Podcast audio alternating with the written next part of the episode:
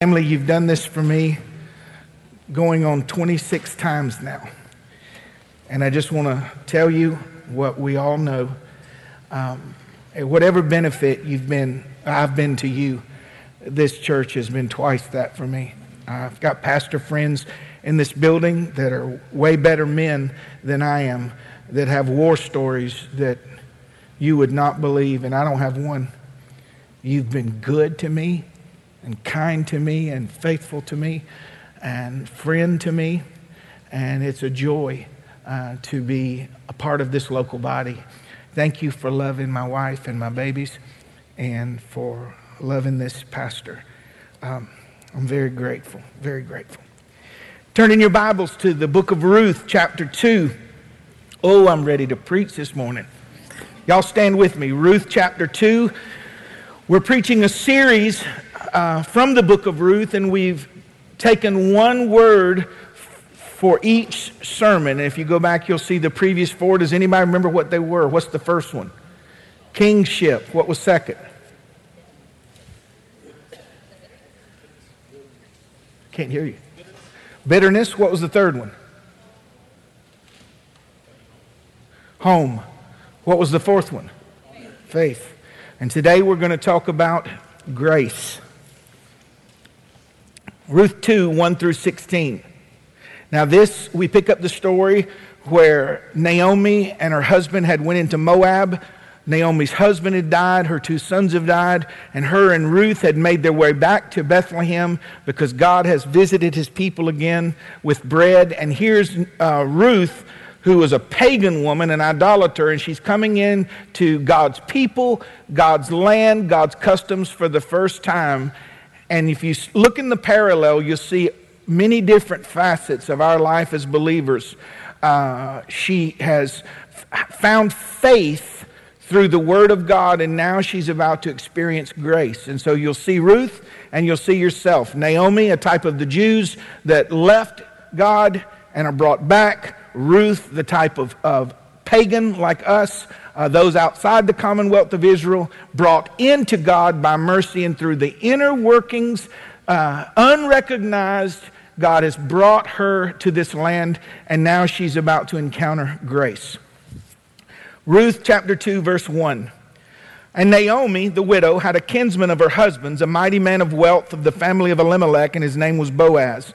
And Ruth the Moabitess said unto Naomi, let me now go to the field and glean ears of corn after him whose sight I shall find grace.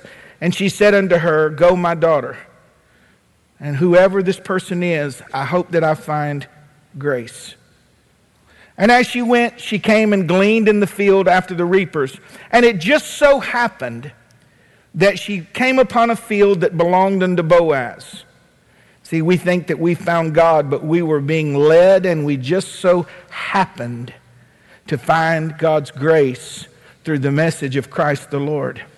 And Boaz was of the kindred of Elimelech. And behold, Boaz came from Bethlehem and said unto the reapers, The Lord be with you. And they answered, The Lord bless you. And then said Boaz unto his servant that was set over the reapers, Whose damsel is this? Who, who is this girl? And the servant that was set over the reapers answered, It's the Moabite woman that came back with Naomi out of the country of Moab. And she said, I pray you, may I glean and gather after the reapers among the sheaves. So she came and hath continued even from morning till now, that she t- except for the little time she tarried. And then said Boaz unto Ruth, See, after hearing this, Boaz engaged her and how God engages us. He said unto Ruth, He said something, hold on. Verse 8. Thank you. Then Boaz said unto Ruth, Hearest not thou not my daughter? Don't go to any other field. You don't need any other Savior. You don't need any other Lord, any other grace. But abide here fast by my maidens. Let your eyes be on the field where they reap, and go after them. Have I not charged the young men that they shall not touch you? Uh, I'm providing, I'm protecting. And when you're athirst, go into the vessels and drink of that which the young men have drawn. Then she fell on her face. Didn't fall backward, she fell forward. Grace humbles you. And bowed herself to the ground and said unto him, Why have I found grace in your eyes? That's the question of the believer. That you should take knowledge of me, seeing I'm a stranger. And Boaz answered and said unto her, It has fully been shown me all that you have done unto your mother in law since the death of your husband, and how you left your father and mother and the land of the, thy nativity, and you are coming to a people which knowest not heretofore. And I know I'm taking time here, but it's important. What this is a type of is God knowing everything about you. I know your journey. I know how you got here. I know what's happened. I know who walked out. I know who you buried. I know, but I'm orchestrating your life. That's what's going on here. And may the Lord recompense your work, and a full reward be given to you of the Lord God of Israel, under whose wings you are come to trust. Then she said, Let me find favor in thy sight, my Lord, for you have comforted me, and that you have spoken friendly unto me, though I be not like unto your handmaidens.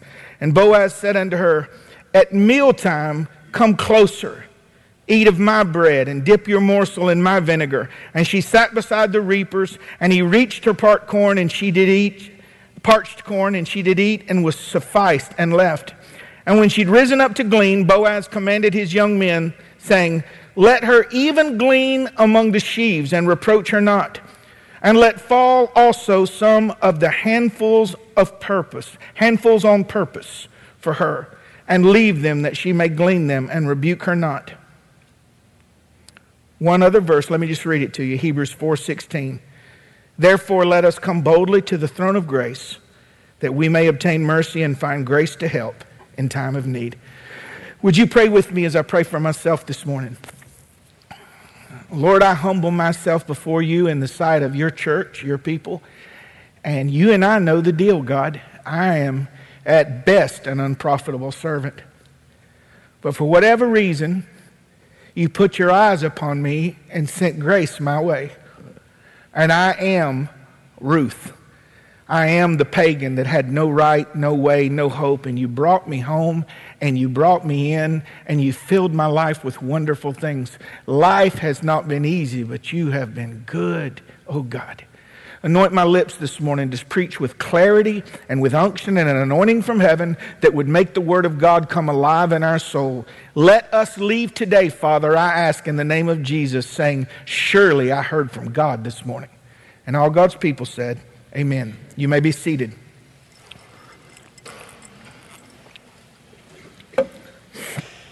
Grace.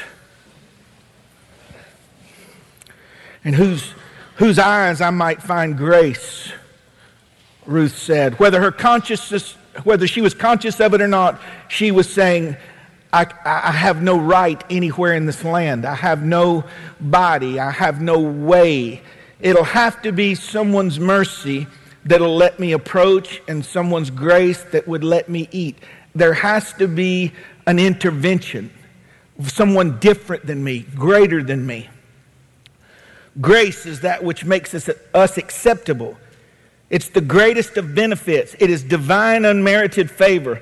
It is the pure liberality, the pleasure of God, filling and satisfying our souls, releasing gratitude and worship. It is the realization of grace that breaks a man, breaks a woman, so that they humble themselves and give their life back to God, knowing that if it were not for God, they would not have life. If it were not for God, I wouldn't have anything. The proud man lifts his head and says, My hands have done this for me. My mental capacity, my skills, my abilities, my work ethic. The breath you have is grace. The opportunities are all of grace. Grace is an extension of God's person. The Bible says in John 1 that the law came by Moses, but grace and truth came by Jesus Christ. It is the revealing of his heart. Grace is the overflow of his goodness. John 1:16 says, "And we beheld his glory. Glory is of the only begotten of God, full of grace and full of truth. And of his fullness we have received grace for grace." Grace is the unveiling of God's intentions towards us. It's the expression of his sovereignty. He can give it because he is it. He is gracious full of grace, full of truth. It is the evidence of his faithfulness. It is the signature of all his works and dealings with man. It is the oil that lubricates every difficult spot in our life and makes it possible for us to continue onward. It is the vehicle by which all blessings, listen, known and unknown, visible and invisible, find their way to us. And if you don't mind, it's just right. I'd written it at the top of my page, but I was so eager to preach that I inadvertently missed it. Uh, I just want to say publicly uh, about my wife uh, for our anniversary when she found this guy, I was shattered. I was shattered. And she was my friend for several years before dating was ever an option. She is the best mother that I have ever known. And I've lived a long time. We were having a little disagreement the other day, and I told her, I said, uh, can I just tell you something? She said, Yeah. I said, Y'all never had a disagreement, so just glean from us and learn, you know. I said, You know that I know that everyone else knows I can never do better than you, so where am I going? She goes, Point, you know, that, that's right. but I do want to tell you happy anniversary. And um, one of his greatest expressions of grace in my life is you and my babies. And I'm just grateful for that. So thank you for letting me say that. It was right. Okay. Very quickly, I want to talk to you about those who find grace. Those who grace finds them. Don't be hung up about you finding grace or it finding you. It's yes. Uh, your journey, you weren't looking for God, but He was looking for you, not because you were lost to him, but you were lost to yourself. Don't, don't try to put it in all the categories because grace was working before you knew it. God was working before you realized it. And by the time you recognized him, you were the fish with the hook in your mouth all the way to the boat. And when you got in the boat, you're talking about who you found. And, you know, grace worked its way to you. But those who find grace, and I'm going to use that phrase, although it's grace finding us, but those who find grace, who encounter grace, do so by the scriptures. If you're taking notes, they do so by the scriptures. She said in verse 2, And let me now go to the field and glean ears of corn after him whose side I shall find grace. Where, how does a person approach their Boaz? How does a person approach God? we have to have the scripture. Uh, Wade was sharing this with us the other day that how can they hear unless there's a preacher? And how can the preacher preach unless he be sent? R- Naomi and either Elimelech or others from Bethlehem had shared with her the verses in Leviticus. It has to be because faith cometh by what? Hearing, and hearing by the word of God. In Leviticus 19, it tells the landowners, when you reap the harvest of your land, do not take the corners of the field, neither gather the gleanings of the harvest. Do not glean your vineyard, neither gather every grape of your vineyard. You shall leave them for the poor and the stranger. I am the Lord your God. So she says to Naomi, I'm going to get up this morning because we're home, but we ain't got nothing. And I'm going to go see if I can find a field to gather in because God has commanded it. Where does she go? It doesn't matter. Grace will get you there. Doesn't matter which direction. And when we hear that Jesus Christ died for us and paid for our sins and became our substitution, when God offers a forgiveness and we say, Well, how do I get there? Just walk towards my voice. I'm going to lead you, I'm going to guide you. And she had heard that scripture and stepped out not knowing anything. And see, we do respond to the gospel. We do respond to the message. But it's God that oversees the walk, the direction. He's the one that makes sure. And she just happened to find it. You just happened to have met that person in high school or college that shared the gospel with you. You just happened to come across this opportunity or this business. It just so happened that my boy Jimmy, uh, it, it, just so happened that his bus stop was a preacher's house. You see, it just so happened if you look back, every beauty, every, every, I test, I dare you, double dare you to try me. Every profound blessing in your life, you'll attach it to God doing something that you either see or didn't realize, and you say, That was the Lord. Grace. Those who find grace do so in response to the scriptures. Come unto me, all you who are weary and heavy laden, and I'll give you rest. Okay. And they find rest. Those of you that are bound, we, we, we hear about Jesus and we're bound to alcohol and drugs. Your pastor, I can match you story for story, baby. I'm not, I'm not proud of it, but I'm not embarrassed by it either. I heard in the scripture that sin should not, shall not, not should not, shall not have dominion over you. And who the Son sets free is free indeed. And when I heard that, I took my bound to alcohol, bound to perversion, bound to immorality, bound to illicit wickedness, and I walked towards that scripture, and I found that those that respond to the scriptures find grace. How'd you get out? What kind of system? What kind of program? One word grace. I figured if Christ said I was free indeed, that I didn't need a pastor, a pope, a bishop, a vicar, beads, or a dead saint. I didn't need any of them. I don't appreciate that. Can't help it.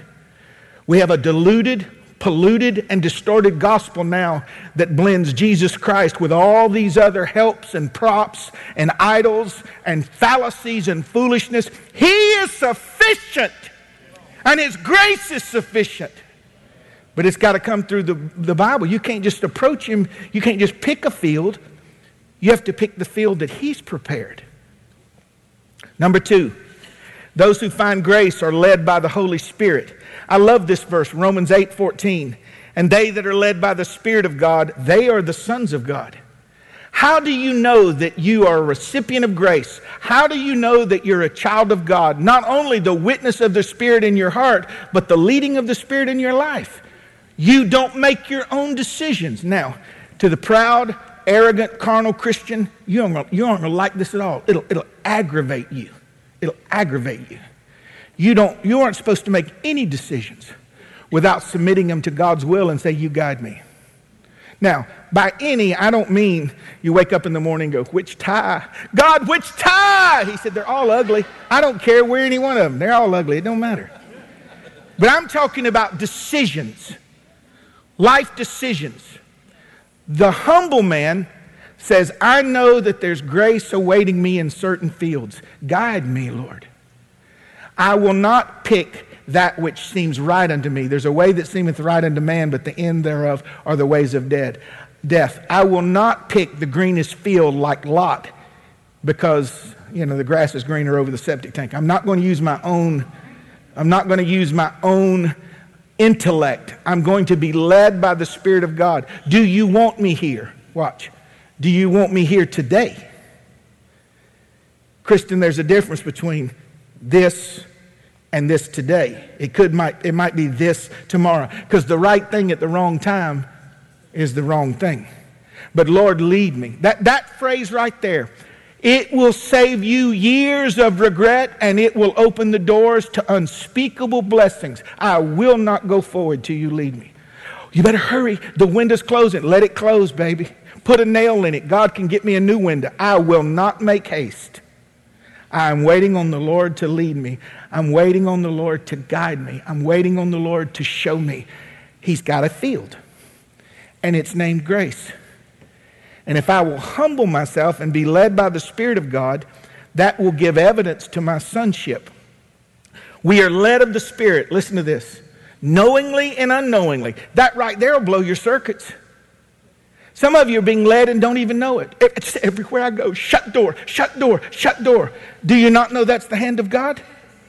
The same God that opens a door, the other side of his hand is closing the door.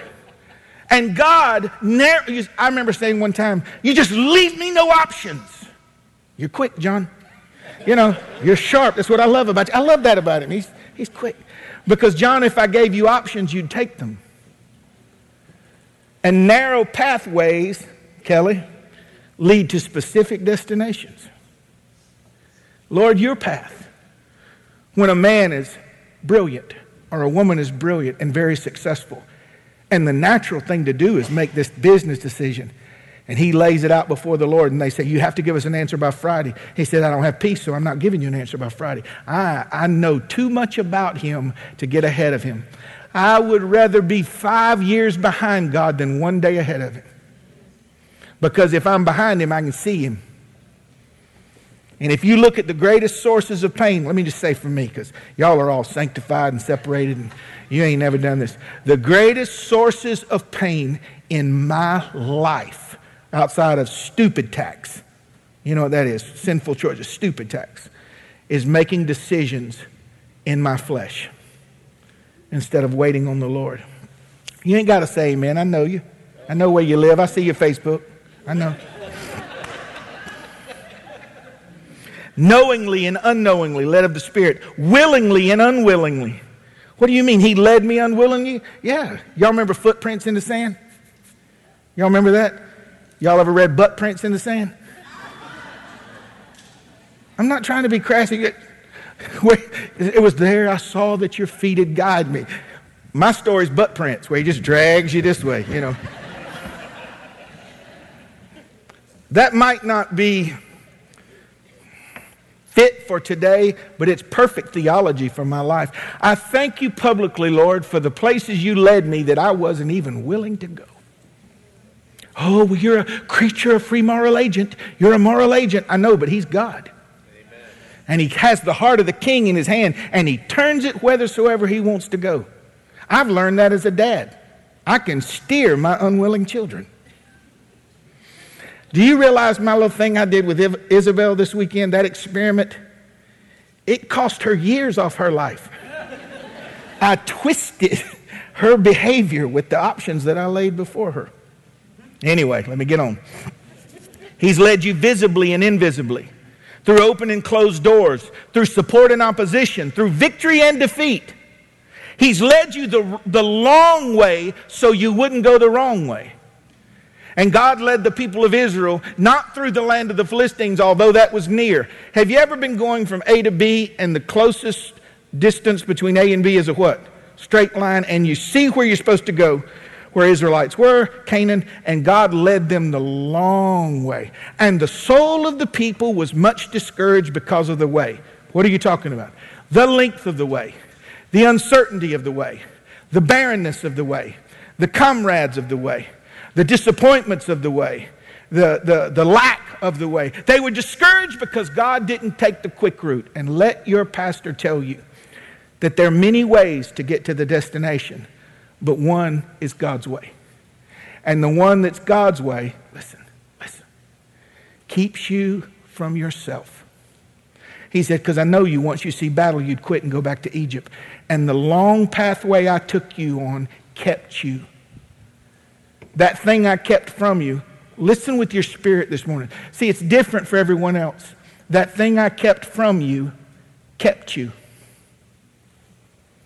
Had I gave you that blessing, I would have lost you. Had I, that, that bad thing I rescued you from would have capsized you. I'm leading you, visibly and invisibly. I'm leading you gently, accurately. Do you lead all your children the same? I'm so, y'all, I'm, the older I get, you know, when you get old, you just, you're just tired of people. It's crazy. They, they, they just say these little cliches, and I just treat all my babies the same. You, no, you don't. One of your babies sane and one of them's not sane. One of them's sweet, one of them's not sweet. One of them's really smart and one of them is, well, bless them, Lord. No. And we're so hung up that God's not leading us the way He leads this one, but I have learned that He leads me perfectly through perfect knowledge of me. Thank you, Lord, for the pace based on perfect knowledge. Thank you, Lord, for the things you kept from me based on perfect knowledge. Thank you, Lord, that you're my shepherd, and if I follow you, I shall not want. Thank you, Lord, that you did not treat me like that other sheep of yours, because if you treated me like them, I could have died in a river or been eaten by a wolf, because I'm stupid. Sheep are pretty dumb. I don't like that word. Well, whatever word you want to put. You know, sheep just fall in, fall in a brook and die. Just fall in a brook, get swelled up with That's my problem. I fell in a brook. I, that's what happened.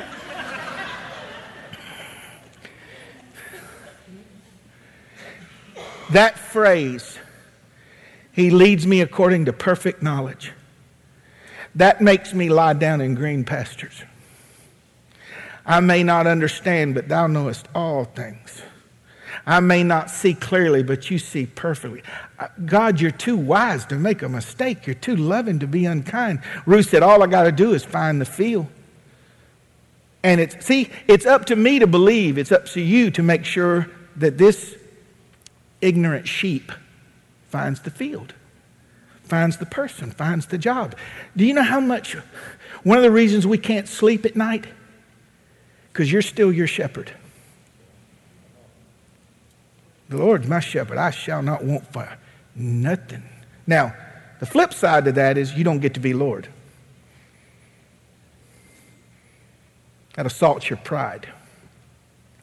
Those who find grace are led faithfully, determinately, and successfully.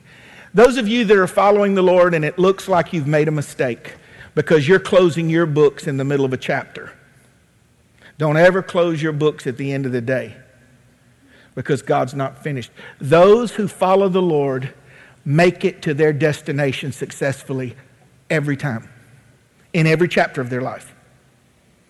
I want to say that again. I don't care what it looks like. I don't care how south it looks. I don't care how backwards it looks. Well, if God's with me, then why all of this? I'll tell you one of the reasons. You ever, anybody ever said that? If God is with me, then why all of this? Look at our fathers, uh, Gideon said. Look at our fathers. How Moses, God led him through the wilderness and led him through the Red Sea and, you know, the plagues and the deliverance from Pharaoh. If, God's for us, where's, where's, why isn't this working? Because you ain't got no stories of your own. Quit talking about Moses and everybody else. If you'll follow me, I'll take you through your Red Sea. I'll take you through your deliverance. I'll rain manna from heaven on your life. I'll bring water from a rock. And once you get those stories that are yours, there's a solidity and a concreteness about you that is unshakable, unmovable, always abounding in the work of the Lord because you know Him. Amen. I'm a man of grace. Don't talk to me about knowledge and wisdom and experience. And I, just, I, well, in the natural realm, mm, grace he named his throne pertaining to you. It's a throne of judgment to the world, a throne of grace. When you come before the highest court in all of time, I want you to know that it's written grace on it for you. That we may approach the throne of grace and find grace for help in time of need. Those who find grace are the ones that are willingly and unwillingly led by the Spirit of God. Those who find grace are foreknown. They are foreknown. They are recognized by God before they notice Him. Uh, Boaz said, Whose damsel is this?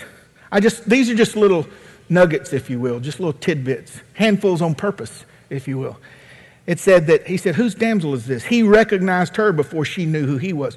See, that's a freeing thing, too. He loved me before I loved him. He knew me before I knew him. He chose me. I didn't choose him. They are perfectly known by God. And the servant that was set over the reapers, verse 6, said, It's the Moabite damsel. She came back with Naomi out of the country of Moab, and uh, she's been gleaning in the field. To know that I'm perfectly known by God.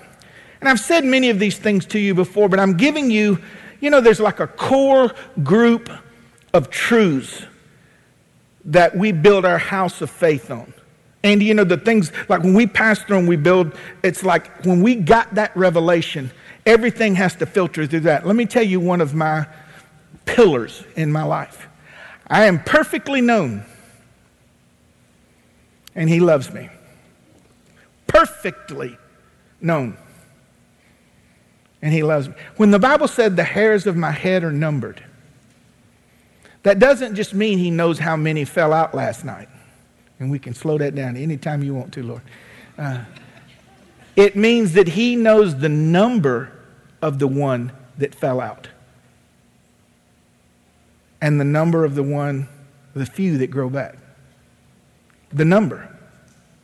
I'm going to take it a step further. So God could say, Last night as John slept, number 22,316 fell out of his head. Why would he include that in the scripture to let me know my hairs are numbered? He wants you to know I am current with you. I am current with you. So the grace you will receive from me is based on where you are right now. No wonder Christians are at peace. No wonder they are at rest because even when I don't have any sufficiency or access, seemingly, or I don't feel Him, I know that I am always under His eye and His perfect knowledge. And He is working things out for me that I haven't even asked for or know to ask for. Great peace have those that know your word, that love your law. When I know him, I say, I ain't got to worry about this. Listen, there's a balance to everything, and anything that's not in balance is out of balance. Life is very hard. The Bible says life is full of trouble. As the sparks fly upward, so is life full of trouble. I got that. But God has the final say in every chapter. And so, with this difficult life, the evidence of the Christian, the evidence of grace, is rest. She's not pacing in the field, she's gleaning in the field. Because it has to be there. If she gets run out of that field, she'll go to the next one because God has commanded them to leave the corners and the leftovers for the poor and stranger. Now, watch. I'm poor. I'm a stranger. Whosoever will let him come unto me. I'm whosoever. And whosoever calleth upon the name of the Lord shall be saved, delivered. I'm whosoever. So, see, when you see that in the Word, it frees you not to get exactly what you want every time, but it frees you from the responsibility of making it happen. All right. They are foreknown. They are seen as they shall be tomorrow, not merely as they are today.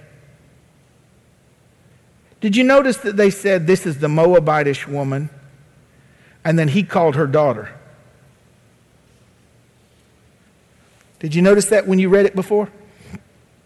The reaper said she is a Moabitish, woman, and when Boaz spoke to her, he, he said, My daughter, uh, which meant daughter of Israel, you're part of the flock. See, God treats you according to what He knows, not just your current experience. Let me give you an example. He sees you as you shall be, not just as you are.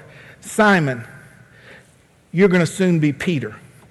Abram, which means father, you're soon going to be the father of a multitude, Abraham. Saul, you're soon going to be the Apostle Paul, and you're going to turn the world upside down with the revelation of the gospel of Jesus Christ.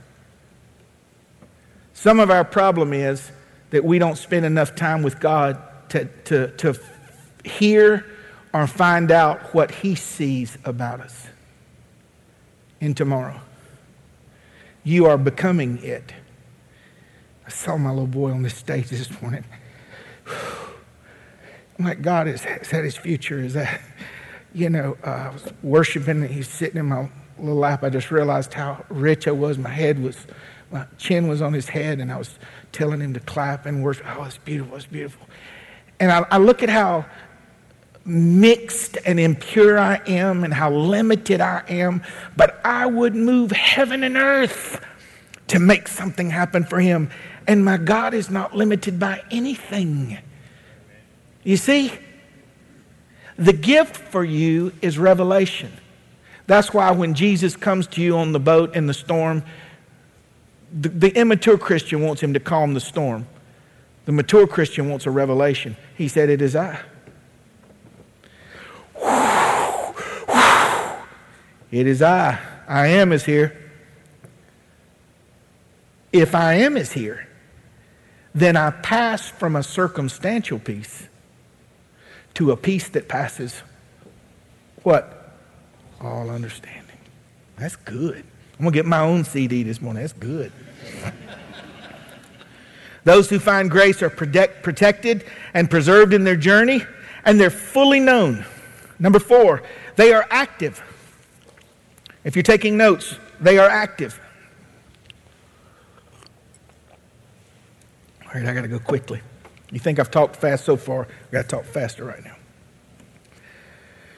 In verse 11 and 12, Boaz said, It has been shown me all that you've done unto your mother in law since the death of your husband, and how you left your father and mother and land of your nativity, and you are coming to a people which you knew not. Knew not. May the Lord recompense your work. A full reward be given to you of the Lord God of Israel. Once you believe, it's impossible not to act. It's impossible not to um, move. She started serving Naomi. She left Moab. There's changes that are made. Activity doesn't merit salvation, it gives evidence to it. It doesn't merit grace, it gives evidence to it. When Paul saw Jesus on the Damascus Road, the first words out of his mouth were, Who are you, Lord, and what do you want me to do? Active in their faith, their sanctification, separation from the world, their consecration, separation unto God, their worship, their prayers, active in their efforts, her taking care of Naomi, active in their works, active in their expectation. She said, In whose eyes I'll find grace. I expect that if I follow the word of God, then God will take care of me. There's an expectation. Do you know some of you, the reason you are not joyful is you have no expectation? One of our favorite things, Kelly and I talk about it all the time, is how excited Elisha gets. You can just tell him anything. He squeals. I don't want to squelch it. He squeals like a little girl, but I don't want to squelch it. You know, you know we'll add the masculine parts. He does. He, I mean, crystal breaking on the counter, you know, just, I mean, squeals. And there's an expectation. You know what makes Christmas the way we celebrate it in the natural? Not just the birth of Christ, the expectation of the child. Weren't you more fun to be around when you had an expectation of the Lord? Weren't you more joyful? Weren't you more peaceful? Oh, I know what happened. We became grown. And we stopped being like little children who see the kingdom of God. I don't mean we just don't go to work because I'm a child. Now I don't have to go to work, pay no bills. I'm a child of God. No, that's not what I mean. I mean a child's expectation. They can't sleep at night for the good that's coming their way based on the promise of their parent. David said, I'd almost fainted but I waited to see the goodness of the Lord in the land of the living. Can I paraphrase that for you? He said, I don't have the strength to stand up, but if I'm not standing, I won't be able to see with my eyes that which God's been doing behind my back and in the dark. And I know that if He planted me in this darkness, I'm going to blossom in the light. Oh, I know if winter buried me and covered me with ice, that spring and joy comes in the morning. I have an expectation that God is so good that His goodness will find me that he's so powerful that his power will rescue me, that his plan is so perfect that it will preserve me. How do you find out those things about God unless you go without them? How do I know he's a, seal, uh, a healer without being sick? How do I know he's a provider without going through lack? How do I know that he's a friend that sticketh closer than a brother without going through loneliness?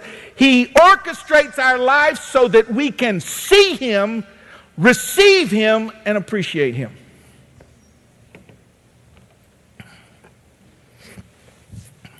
Number five, those who find grace are changed. Change. They're changed. Don't tell me you're a believer and don't tell me you have the grace of God in your life if you are not perpetually changing from glory to glory. You know what you ought to look like? You know what we ought to look like? If you're walking with the Lord, you will look like this, period. There's just no way around it. Go ahead and hang a sign around your neck, pardon my progress. Sheetrock falling all down, walls knocked out. See, we want everything to just polish it up and look nice. And God's coming through there with sledgehammers and buzz saws. Oh, I, don't, I don't believe that. Oh, yeah, he said, and I'll paraphrase for you. Go do your Bible study and see if it's not in there. He says, And I look for fruitfulness, for the growth in you, so that I may prune back your branch to nothing, so that you'll be more fruitful.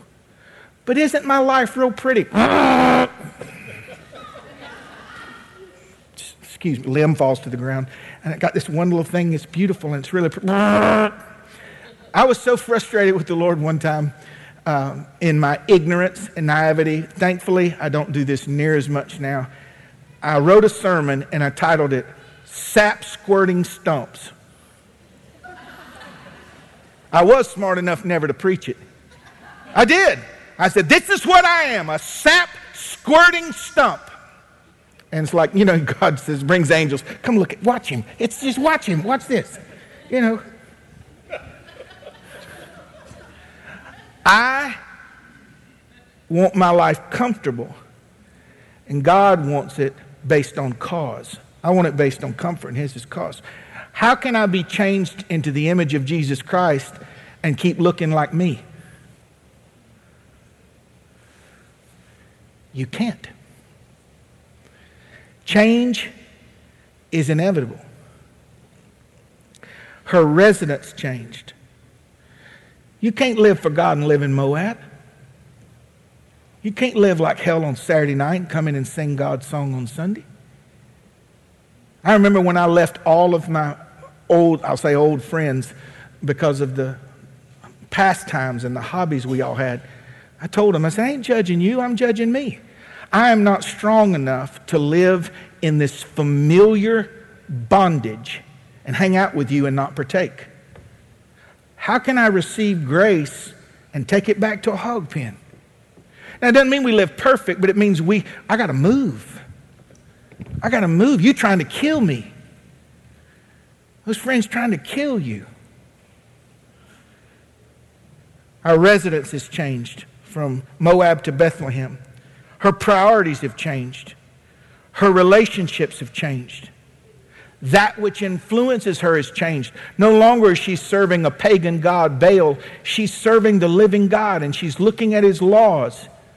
The Word of God influences you, not culture or TV. Do you realize, do you realize, looking back over your shoulder, how marketing has made a fool of all of us? All right, I'm just going, all the white headed people, you know, no color left. We used to be pepper with a little bit of salt. Now it's all salt with just a dash of pepper. Just, Y'all remember in the 80s, boys, when you flipped your collar up on the polo? Why? Because someone on TV decided to do that to set a trend so they could market a different kind of polo. Okay, okay, okay. You see how the world does? The world tries to steer you and tell you who you are and what you are to be instead of following after God and the things that influence you. I don't care if my shirt has a man on a horse, a, a frog, a, a, a gator, uh, you know, two sticks. Some of them wearing cannabis leaves on it. You know, oh, I got to pay $95. $95. Have you lost your mind?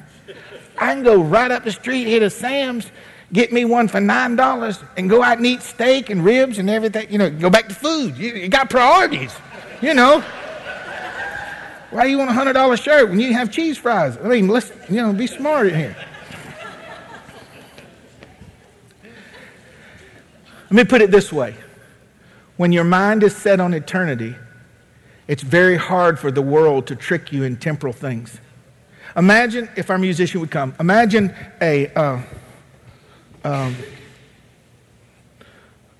not assembly line, but help me, Michael. What is it? Conveyor belt to. Imagine a conveyor belt going to hell. The Bible says that everything in the earth is going to be burned up. So I got to spend all my health to obtain wealth and put it on this conveyor belt that's going to be burned up. I got to get me a new house. Got to bigger barns, Wade, bigger barns. Tear down those barns, bigger barns. Got to have newer, better, nicer, and it's on the conveyor belt. Now, the Christian who's influenced by God says, Well, I can enjoy things here. I, I can have a car that cranks. That's, that's wonderful. I can have a new one. But I'm not going to lay up for myself treasures on the earth, but I'm going to lay up for myself treasures in heaven. And who she was influenced by determined her reality. And Boaz found her because she was following God's voice and God's word. Her practices have changed. Her longings have changed. She wanted to be found accepted by Boaz, to find provision in Boaz, to find pleasure in him and abundance. She navigated from faith to trust. Oh, listen to this. We're almost done. Verse 12 Boaz said, And may a full reward be given you of the Lord God of Israel, under whose wings you have come to trust. What? One of the workings of grace is that you go from believing to trusting. I not only believe you, but I trust you to take me to the field. I trust you to take me home. Father, as a man, 58 years old, I commit to you publicly what I do all the time privately. I give you my wife and my babies. I, I will work, I'll give what I have, but you are so much more capable of keeping and protecting and preserving and healing. How about this, Lord? How about they're yours and I get to enjoy them? And Boaz said, Oh, you're learning to trust under the wings of God like a baby chick. Protection from the storm. You don't just believe, you're entering into trust. And finally, those that find grace are satisfied by his kindness.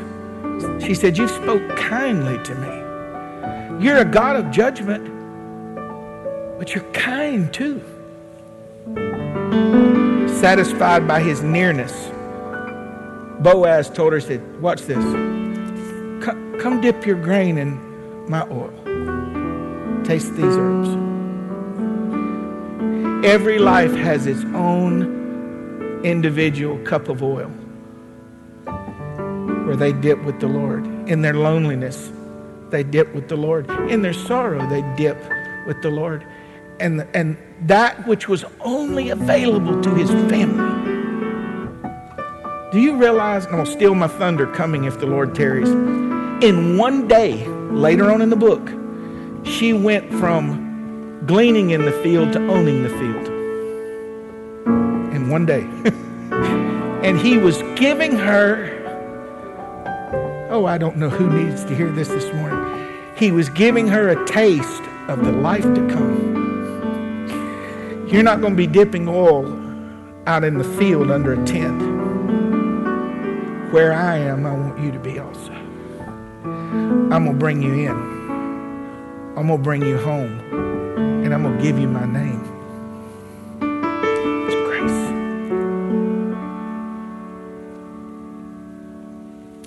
Romans 16 says, The grace of our Lord Jesus Christ be with you all. I want to encourage you. It won't take you 30 minutes today, 20 minutes. Go home and get a legal pad. You remember connect the dots? Try to trace back the thing you're going to through, the place you came from, the door that opened, the door that closed, and try to trace back and see if the Lord will show you how He's led you by grace. And how He's given you that.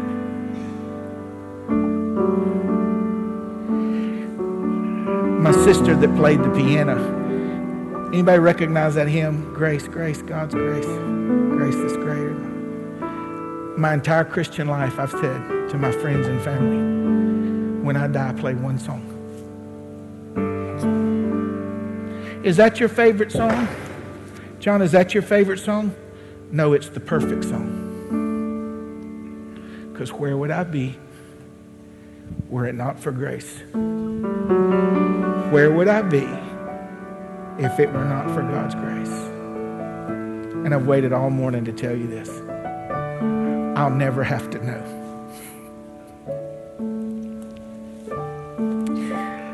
I have been picked up and passed from judgment to life.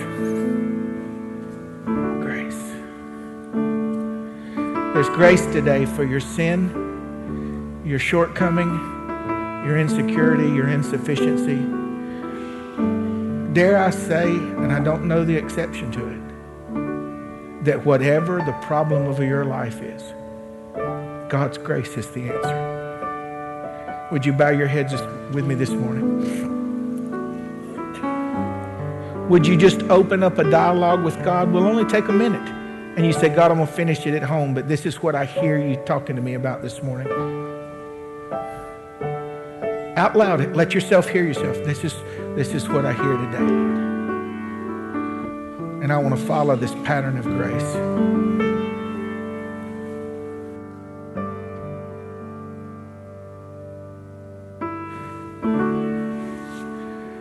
God, if I have grace, I'm going to make it. If I have grace, it's going to be sufficient. And if I have grace, why would I think I needed anything else?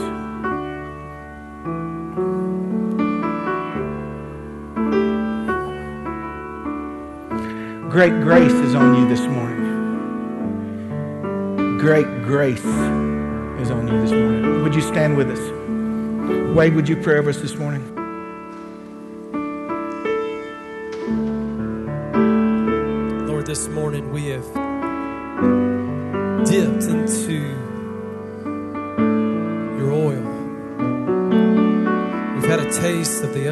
Unsearchable riches of your grace. God, there's so much more. In the depths of all that, God, there's so much more. And you invite us in. You invite us to step into deeper, to know you more, to gaze upon your riches even more You invite us in. God, would you let today just be a taste for us? Would you whet our appetites this week that we would long for more and more to know deeper and understand, to walk richer? God, as we unpack this story of Ruth, God, would you take us from the field to the palace? God, as today we dip in the field, God, but you have much more prepared for us, God. Open our minds and our eyes to see. Give us hearts that want to know, ears that want to hear. God, that we would be willing to dive into the riches of your grace. Lord, as we go from this house today, would your grace go with us? Would you lead us in your grace? Would you let the fears set aside so that we may see your grace? Would you let the worry fade away so that we can embrace your grace, God. Would we not see this as what you were withholding from us, but what you are revealing to us about who you are? Oh, let our hearts be open, we pray.